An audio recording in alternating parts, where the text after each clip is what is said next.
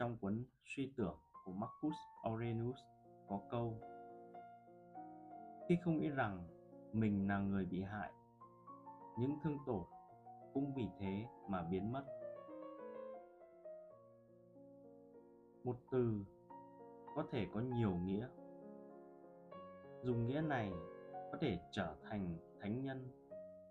Dùng nghĩa khác có thể trở thành tội đồ dùng nghĩa này có thể khắc nghiệt, nhưng dùng nghĩa khác lại trở nên ngọt ngào. Việc diễn giải một câu nói có thể tạo ra tác động to lớn. Nó có thể biến nụ cười vui vẻ thành nước mắt tổn thương, khiến một cuộc chiến nổ ra thay vì kết nối hai con người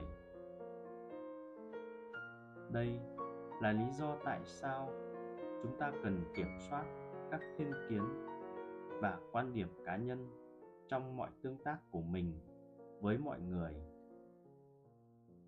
Khi nghe hoặc nhìn thấy thứ gì đó, bạn vận dụng cách diễn giải như thế nào? Bạn có cách diễn giải mặc định nào với chủ đích của một người không?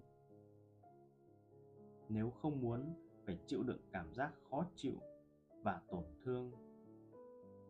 Hãy đảm bảo rằng bạn diễn giải lời nói của người khác theo một hướng hợp lý. Hãy diễn giải các sự kiện và các hành động thật sáng suốt. Và từ đó, bạn cũng sẽ đưa ra được một phản ứng phù hợp.